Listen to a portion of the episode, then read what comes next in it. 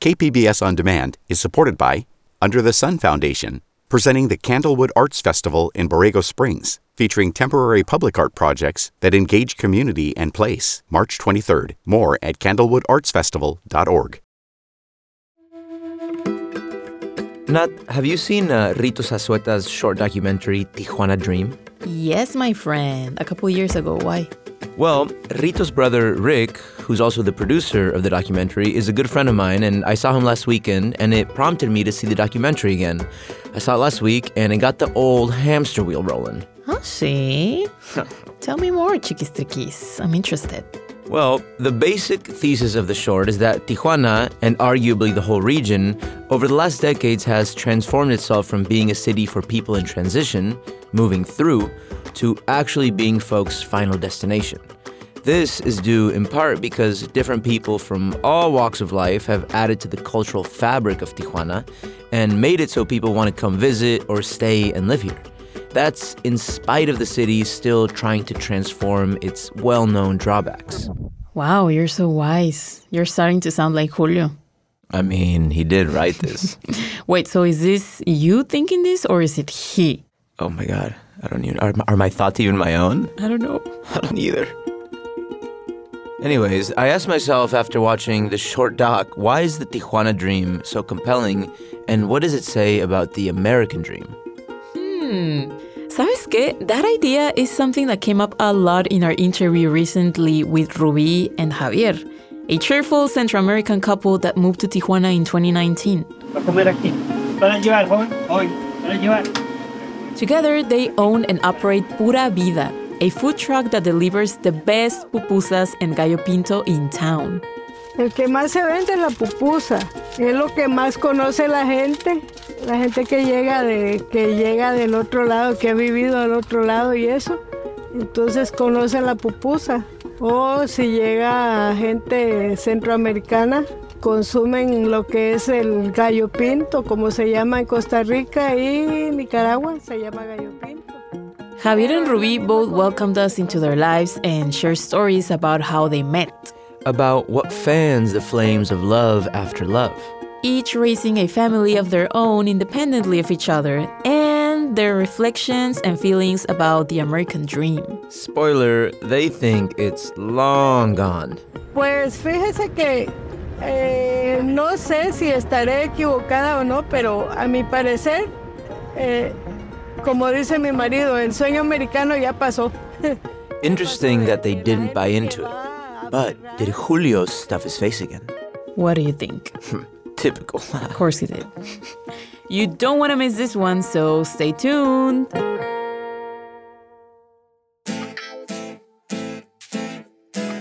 From KPBS and PRX, this is Port of Entry. where we tell cross border stories that connect us. I'm Alan Lilienthal. And I'm Natali Gonzalez.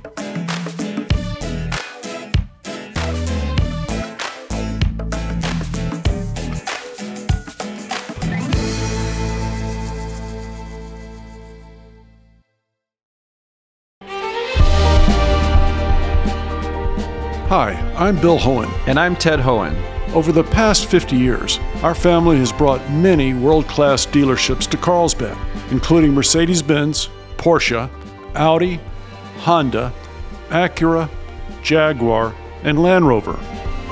That's right. This year we're celebrating 50 years in Carlsbad. So, on behalf of the entire Hoehn family, we want to thank San Diego.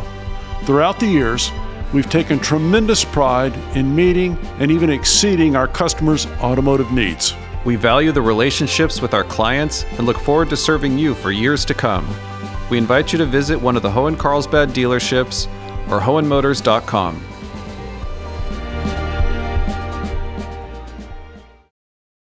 You are listening to KPBS's Port of Entry. These migrants marching across Mexico say they're determined to stop only once they reach the United States. A seemingly endless stream of people making their way on foot towards the United States. When you turn on the news or look at any significant piece of media that talks about the border region, It's usually about the tens of thousands of people trying to get across the border into the US. Chasing the American dream. But Javier and Rubi's life is a case for an alternative dream, one built only here. Shout out Kinsey.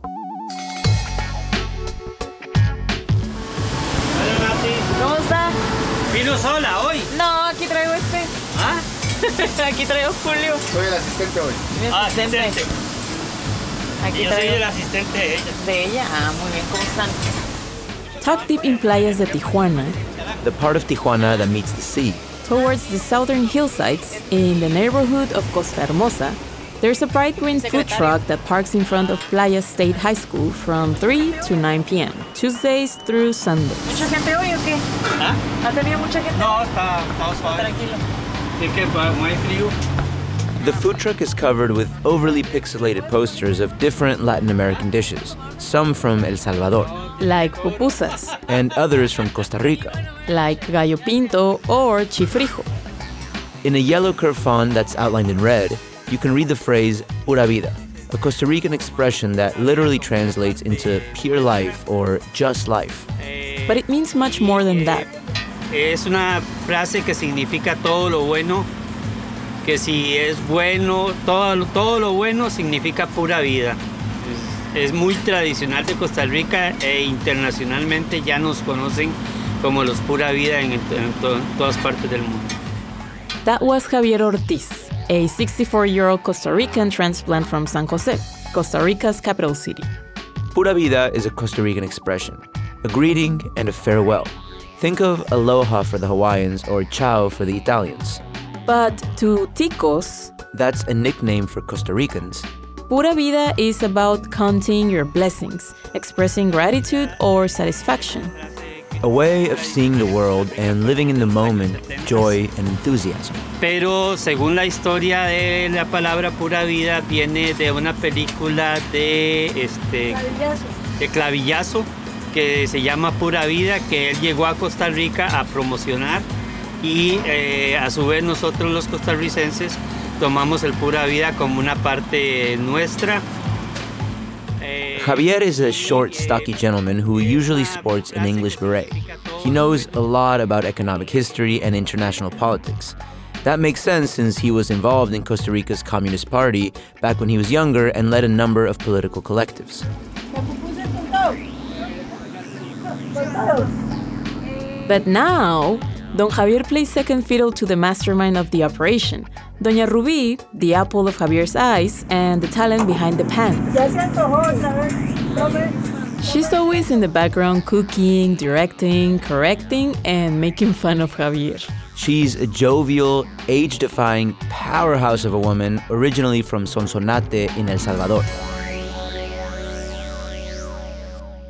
We tagged along for their supply run at the Mercado de Abastos. a central market in Tijuana.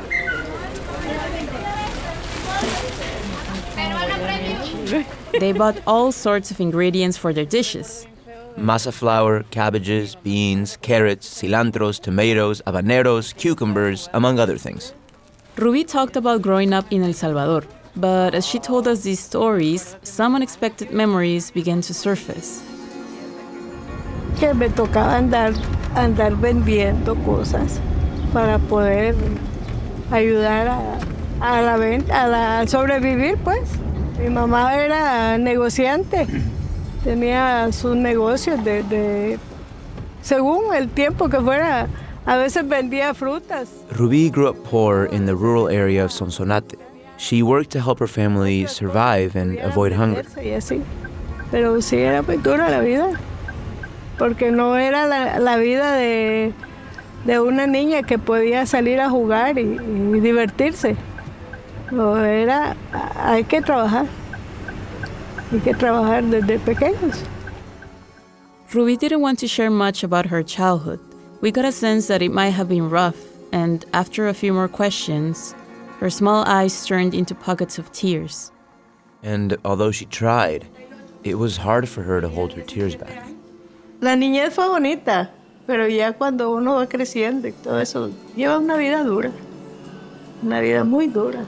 No económicamente, porque siempre hubo pobreza, When we asked what was the reason she left El Salvador for Costa Rica, it was hard for us to take in the little that she did share with us. Los padres de uno eran muy duros, demasiado duros. Por eso le digo de que a veces es mejor olvidar. She confessed she'd rather not remember her early years. Her upbringing was at the hands of two very strict parents. They were abusive and cruel. She would get yelled at for the smallest of mistakes, like not knowing how to knead masa. Eran tres, tres castigos diarios mínimo. Castigos duros, ¿verdad? No así de que le daban solo con la chancla a. Eran los castigos de antes.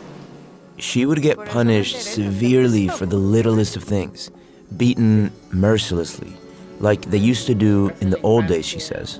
At least three times a day. Dura. Dura. La infancia fue muy dura. Pero aquí estamos. Aquí estamos.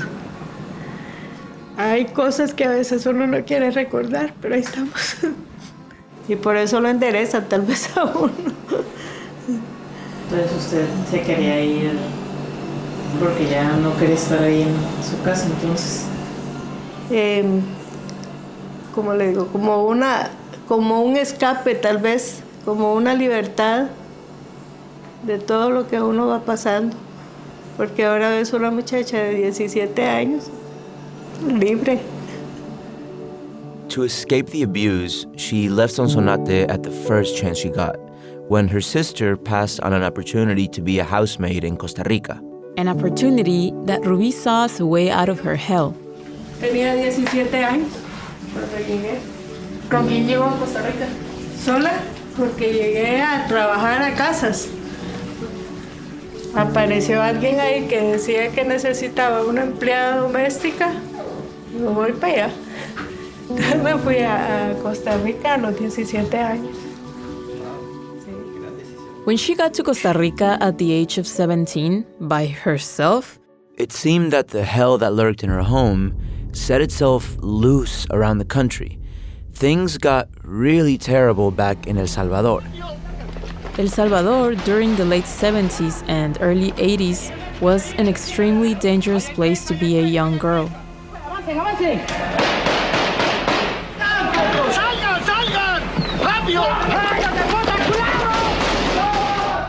This is what the note left with the bodies reads Don't come back because we know about your actions, and what has happened to these people will happen to you. And it's signed EMN, which is an extreme right wing paramilitary group. Kind An unburied corpse lies ignored by the roadside. Brutal evidence of the civil war to which the United States is now committing weapons and advisors. Cuando yo me vine, cuando yo llegué a Costa Rica no era tanto, no, no se, no se, no estaba eso de la guerra así como que mucho, mucho, mucho, mucho, pero ya estando yo en Costa Rica fue cuando ya se soltó todo, estaba muertos por todos lados.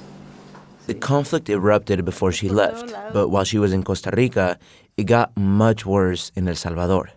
She intended to leave for a year, but not having anything to go back to, she ended up staying away for 40 years. The Salvadorian Civil War eventually left a toll of 75,000 dead, mostly civilians, a half million internally displaced people, and another half million refugees that fled to other countries. ¿Su familia sigue en El Salvador? Sí, sí, ellos siguen ahí. ¿Y le gustaría visitar algún día o no? Yo creo que no, yo creo que no. She never considered going back. Both her country and her home were a living hell, and that sentiment still lingers. Ya 40 y resto de años ya. Y son vidas duras que uno pasa. Es mejor a veces recuerditos que mejor dejarlos olvidados.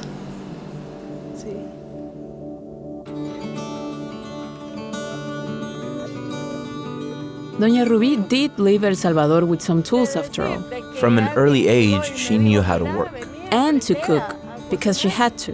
Porque tuve la experiencia que con 10, 11 años mi mamá tenía un negocio de, de vender pupusas también. Entonces vende comida y vende pupusas. Entonces Mi hermana era la que hacía las pupusas. Toda la preparación se hacía ahí en la casa. Todo lo que llevas a moler, allá se lleva a moler a un molino público. Ruby's mother had a small business selling pupusas in El Salvador. Ruby's sister cooked the pupusas while Ruby, At the tender age of 10 or 11, helped prepare ingredients at home. Ruby was never actually taught how to make them. She just observed. Until one day her mother commanded, Now it's your turn to make them. Pupusa, yo nada más veía que las señoras que hacían su pelotita y palmeaban ya al comal. Agarré y armé yo mi pupusa y quedó como cuadrada. Y la tiré a la plancha, al comal. Agarró la pupusa la señora del comal y me la puso así en la cara. Dijo, esto no sirve, ¿qué es esta cochinada? Dice, esta es una cochinada. Y va la, la leñateada que me pegó porque la pupusa no quedó bonita. Her first few attempts were unsuccessful and she was scolded for it. But eventually, she got really good at making pupusas and cooking other dishes in general. so good that according to Don Javier, she was well known in San Jose for her cooking.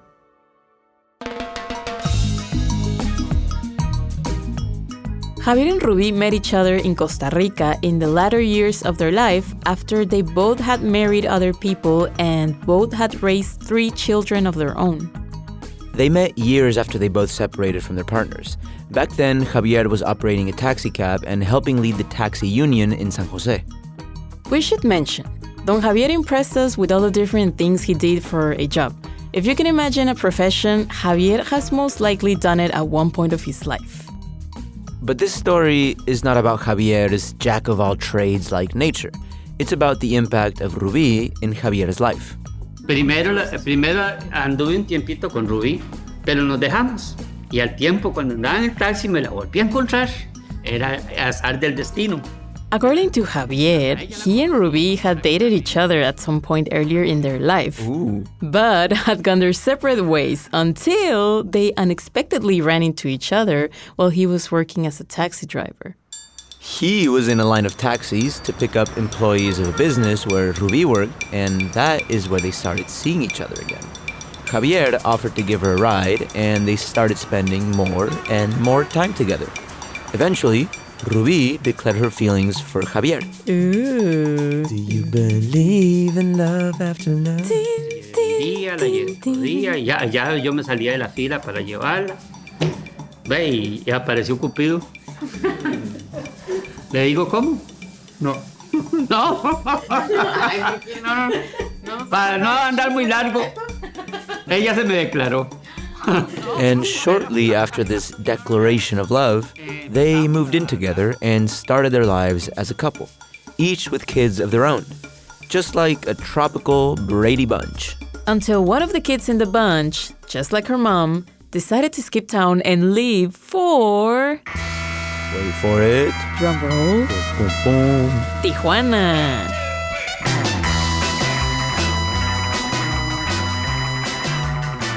Yo soy Karen Valverde y soy originaria de Costa Rica. Pues yo tenía 19 años y pues tenía un noviecillo. Él trabajaba en California y pues me- nos decía, bueno, me decía a mí que, que él tenía que regresar aquí, estar yendo y viniendo y pues le quedaría más cerca vivir de este lado. That is Karen, Ruby's eldest daughter. She got a bit of wild love and followed a young guy from California she met in Costa Rica. They settled in Tijuana to be together. And two years later, they split up, but she stayed in Tijuana. And she has been in Tijuana for over 15 years. During those same 15 years, Javier and Ruby were still love nesting in Costa Rica. Javier was still a taxi driver, while Ruby was cooking for different restaurants and hotels. She opened a pupuseria in her garage in San Jose. They were a working couple through and through. But according to Javier, things changed for taxi drivers in San Jose when Uber came to town. Like many other places, the app displaced many unionized taxi drivers. And to add misery to injury, The accident. happened. Yo perdí el taxi. Al final. Me salió muy malo. y perdí el taxi. Este, Javier lost his taxi in a car accident. It was barely four years old, pretty much brand new. He would lease it to another guy part time when he wasn't operating it. The other guy totaled the taxi in a car wreck. Javier hadn't even finished paying it off. His driver did not want to take responsibility and bailed, leaving Javier with the wreck and the debt.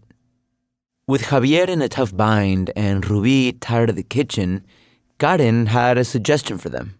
Move to Tijuana and start over. They needed a well deserved break. And I think we need one too. Let's go get some water. Yeah, let's take a break. And when we come back, we hear about Javier and Ruby's challenges and their views on the American dream. More of this story when we come back. No se vayan.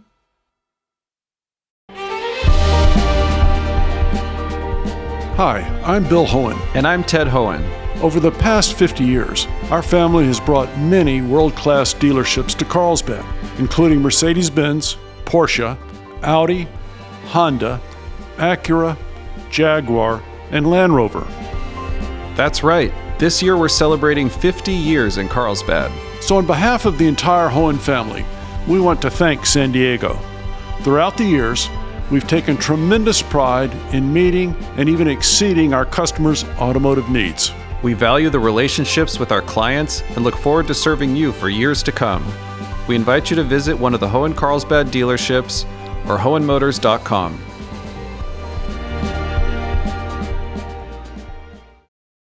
From KPBS, you are listening to Port of Entry. Javier remembers a conversation he had with a close friend who tried to convince him to stay in Costa Rica. Me dijo que me quedara. Digo, a José María, le digo, para poderme quedar yo aquí, tengo que tener un trabajo fijo. Porque se me viene el asunto del taxi. Yo quedé viéndole al banco. No tengo para pagar. No tengo para pagar, simple y sencillamente. But Javier and Ruby had no way to make ends meet. And so they took Karen's suggestion to leave for Tijuana. Todo, eh, la situación se puso fuerte y eh, dura ya, para así decirlo, como decimos allá. Y estaba la posibilidad de poner un negocio aquí de, de donde va la gente después de que se operan. Leave for Tijuana to do what? Karen, Ruby's daughter, worked in Tijuana's medical tourism industry. So Ruby and Javier thought that maybe they would support themselves by starting a business of running a medical recovery house.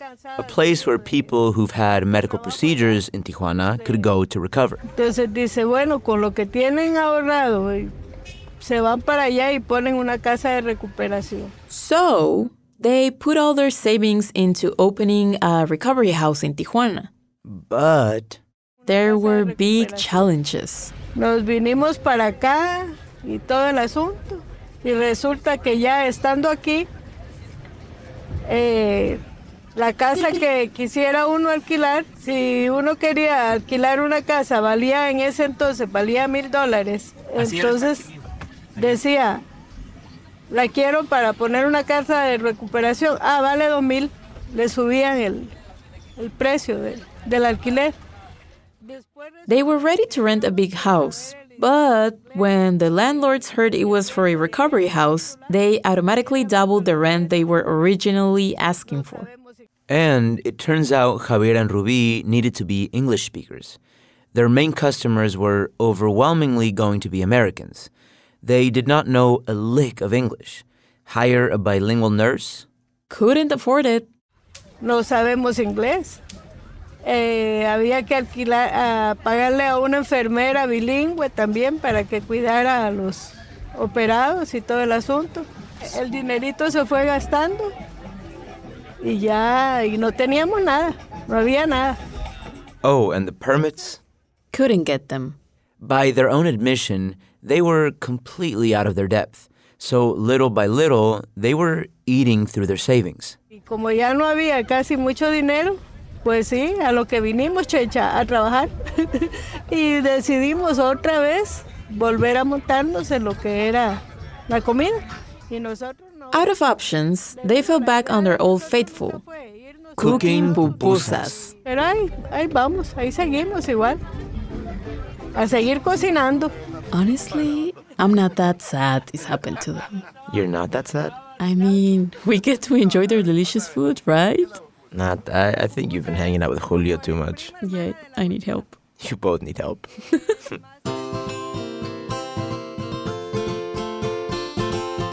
La pupusa es como prima hermana de la gordita. Es masa de maíz con rellena de frijolitos refritos, queso y una pastita que se hace de carnita de puerco. ¿Y la masa de qué está hecha? De maíz, de maíz. A veces hay gente que no come puerco, entonces se le puede poner un poquito de pollo. Pupusas are a traditional Salvadorian staple. Think of them as a thick tortilla or gordita made up of masa and stuffed with all sorts of fillings Chicharrón, shredded pork, beans, cheese, and even a vegetable here or there. You usually have it with curtido a Salvadorian pickled salad made up of mostly shredded cabbage and carrots. to cut through the rich flavors of the pupusa. El gallo pinto es un plato típico que es de Nicaragua y de Costa Rica, pero a la vez se usa prácticamente en toda Centroamérica porque en El Salvador se llama casamiento. Se sirve, es con arroz, frijoles, arroz y frijoles refritos y acompañado de huevitos estrellados o revueltos con su respectivo platanito frito maduro. Gallo Pinto is your typical Costa Rican Grand Slam breakfast. It's two to three fried eggs turned over easy, with a Polish or German sausage next to a generous side of seasoned rice and black beans mixed together. Oh, and a fried plantain with cheese or cream to help fill you up just in case. Man, I wish we had a camera to pan to our producer's booth. Julio's face as we record this is priceless. Look at him. Can you guys leave me alone? Seriously, food makes me happy, alright? Mexican people overall have welcomed them. Case in point, the food truck which they own and operate was sold to them for cheap by a Mexican who befriended them. Ruby and Javier are popular in the neighborhood. They are a go to for anyone on a tight budget. Their pupusas are 60 Mexican pesos. That's 3.5 US dollars. One pupusa is enough for a normal person. Yes, but never for our producer. so, Javier and Ruby are doing pretty well in TJ, living the Tijuana dream, right? And for them, it's working out a lot better than the American dream. De la gente que va aferrada, usted habla con cualquier persona que llegó aquí a Tijuana, llegó con el anhelo de irse para el otro lado. Porque dice, voy para allá y voy para allá y no le sacas de la cabeza de que no vayan para el otro lado. De hecho, un amigo de nosotros está ahorita allá, que entró en diciembre, entró, porque le decían los sobrinos de la esposa, le decían, este, aquí estamos ganando 750 dólares por semana, es un dineral. Javier and Ruby have a friend from Costa Rica that crossed into the States through the desert in December. The man had heard from a nephew that they were making $700 a week in a meatpacking plant somewhere in the Midwest. But as far as they have heard, he still doesn't have stable employment in the US. Trabaja tres días a la semana, a veces no trabaja y así. Y con la persona que está viviendo le sigue, le sigue apuntando 80 He sometimes works three days a week and sometimes doesn't work at all. But his costs keep going up. He pays his landlord $80 a week for food and $100 for rent. But when he's out of a job, he can't afford to pay, so he calls home to have his wife in Costa Rica send him money. Wait, isn't it supposed to be the other way around? That feels backwards. Yeah, I guess that's the new American dream. ¿Para qué va a ir a, a- allá a mendigar trabajo? Digo yo, si lo primero no sabes el idioma. Part of the reason he can't find a good job is because he doesn't speak English at all, and that is required for most jobs. Ahí está el pobre llevando palos porque no, no ha conseguido trabajo. No ha conseguido trabajo y, y no, no es justo, digo yo. Toda la caminada que ese hombre se pegó, pasar preso aquí en México unos días y llegar allá y que no haya trabajo, ¿por qué no, verdad? Entonces mejor quedarse queditico uno donde está bien. Javier and Ruby said their friend was going after the American dream. And they thought it was not fair for him to have faced such hardships and even imprisonment in Mexico for being an undocumented traveler. only to find no real work upon his arrival in the States. Ayudando a su esposa allá y eso, pero decidió irse al sueño americano. Y ahí está su sueño americano, que no ha conseguido trabajo. Ustedes aquí en Tijuana están bien. Sí, aquí Pues le digo, no Menos estamos, estrés que en Costa Rica. No Claro. estamos de que vamos a acumular el montón de dinero, de que nos vamos a, a- a bañar en dinero, en dólares y eso, pero, pero a- ahí va uno, tranquilo, ganándose lo poquito que ocupa. Their experience living in Tijuana, they said, is relatively stress free. It allows them to earn a decent living, save a little bit of money, and overall keep moving forward. Ahí vamos, ahí vamos. So, Nat, it seems like Ruby and Javier's experience and all that's happened to their friend means chasing the American dream may not be worth it these days. Yeah, dude, it's something that everybody's talking about. The high cost of living in the US is pretty crazy. The old American dream was about prosperity and opportunity, but for a lot of people, that dream is dead. dream. I honestly believe that the American dream is dead for our generation, frankly. Our purchasing power is one of some of the lowest in history. And yeah, you go try to buy a house in any major metro area, forget about it. Mm-hmm. You know, unless Everything gets more and more expensive every day. The cost of quality food, housing, education, healthcare, prices just keep skyrocketing. Just trying to afford these essential necessities results in a low quality of life, especially for the working class. Even more so, if you're a recent migrant, you end up spending money faster than you earn it, to the point that you have to call home to spot you some cash. Like Ruby and Javier's friend. It seems like these days, the American dream is only available to those with a nest egg or a significant amount of money to buy in. Nowadays, a lot of Americans are finding other places to live the American dream. Much more affordable places like, for example, Mexico. The neighborhood of Playas de Tijuana, where Javier and Ruby live and earn a living, is filled with Americans of all ethnic backgrounds who are living there, looking for a better deal for their dollars, Obviously, this has other unintended economic consequences, like gentrification. but that's another story. En relación a Estados Unidos, eh, al sueño americano, yo nunca he pensado en eso.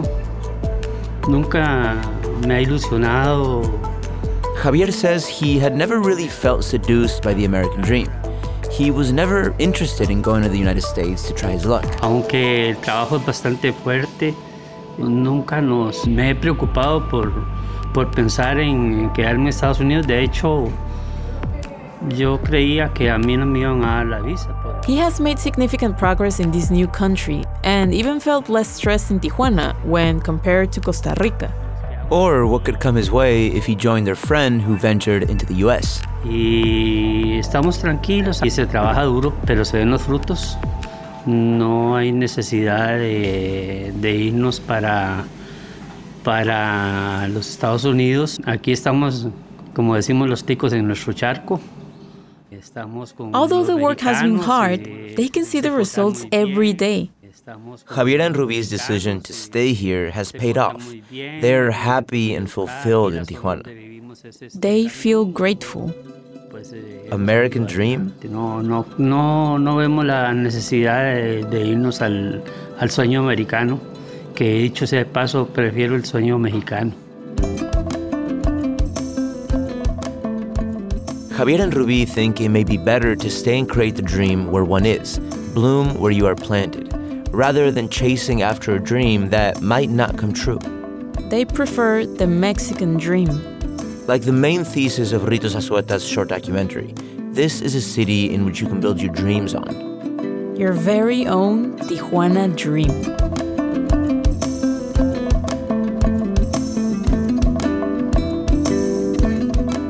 Before we go, we would like to leave you with a few bits from Rito Zazueta's documentary Tijuana Dream. and some of her remarks from an interview that our producer Julio had with her that will be available in its full length later this season. Quizá vienen, vienen por el sueño americano inicialmente. Otros ya ni siquiera vienen para irse a Estados Unidos, vienen para Tijuana porque Tijuana ven que hay progreso. ¿Cuánta gente no hay de Sinaloa, de todos lados aquí? Hay de todos lados porque saben que, que sí, a un amigo le ha ido bien, a un familiar se vino, empezó trabajando en esto y ya, es como un tipo, un Mexican Dream, ¿no? El Tijuana Dream, ¿no? Tijuana is kind of growing a culture of its own, which didn't exist before. It has it has now a place to where people want to be here and people want to spend time here and people want to spend money here. When before everybody would leave, everybody would go and spend their money in the States. But the economy kind of played a weird part in it. People started realizing that here, with a little bit of money, they could start a really cool business. And I feel like the local culture started appreciating itself. Hi, I'm Rito Zazueta. I wanted to show a different light on the city. Everyone is always used to seeing Tijuana in, in a negative light. It has a bad reputation. It has a sort of like shadow on top of the city, which might which is true. There's some things that have happened there that obviously I'm not denying any of that. But I I wanted to make an extra effort to sort of like bypass that. Like yes, we know this is the reality, but let me focus on something good. And I decided to make this film and focus on culture revolution that was happening at the time and is still happening today. That there's so many cool restaurants, there's so many like cool bars, and there's so much like movement and businesses happening, and like there's so many new developments. It's a land of opportunity. Like, yes, people do get kidnapped. Yes, there is crime. Yes, we know all the reality of of the city, but I wanted to show like, hey, but it's also this, this, this, and this. So come with me and I'll show you this like journey of of just cool kids trying to do their best, you know, with their situation, with the cards they were dealt.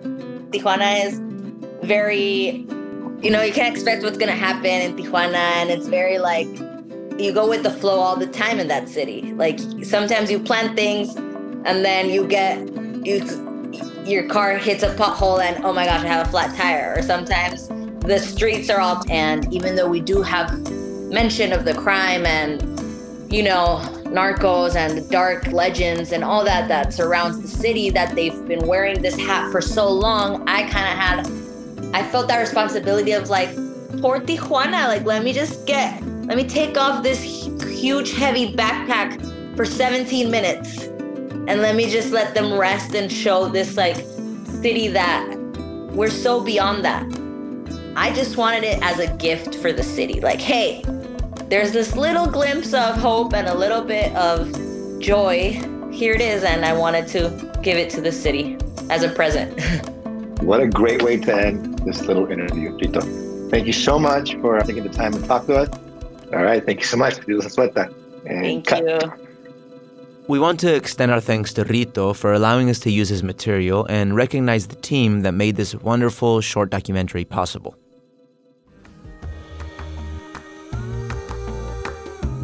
This episode of Port of Entry was written and produced by Julio Cesar Ortiz Franco. Luca Vega is technical producer and sound designer. Adrian Villalobos is media production specialist. Elisa Barba is our editor. Lisa Morissette is Director of Audio Programming and Operations, and John Decker is Senior Director of Content Development. This program is made possible in part by the Corporation for Public Broadcasting, a private corporation funded by the American people.